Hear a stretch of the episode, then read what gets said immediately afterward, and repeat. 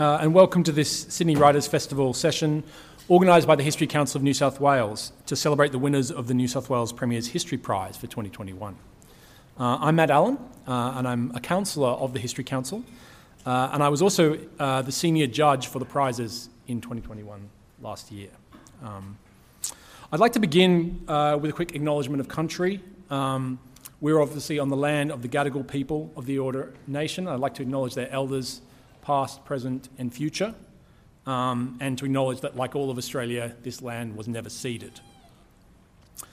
Um, and I'd just like to say something a little bit more about acknowledging country. I mean, it's really obvious to me, I'm an Australian historian, among my other um, hats.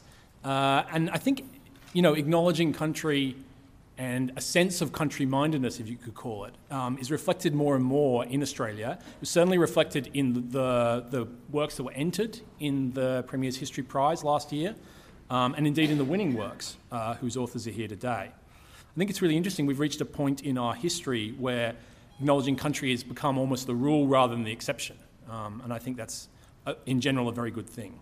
Um, it's especially important, I guess, for non Aboriginal people like myself because it's teaching us a bit more of a literacy about country.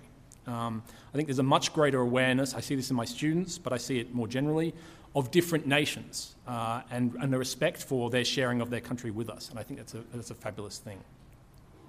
Um, so we have here um, today three presenters, three prize winners um, from the history uh, prizes last year.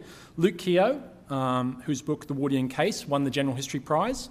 Matthew Colloff, whose book Landscape of Our Hearts uh, won the Community and Regional Prize, and Laurence Billiet, uh, sorry, whose uh, um, documentary Freeman won the Digital History Prize. Um, so they'll each say something about their work, uh, and then we'll have time for a kind of general question and answer session with everyone.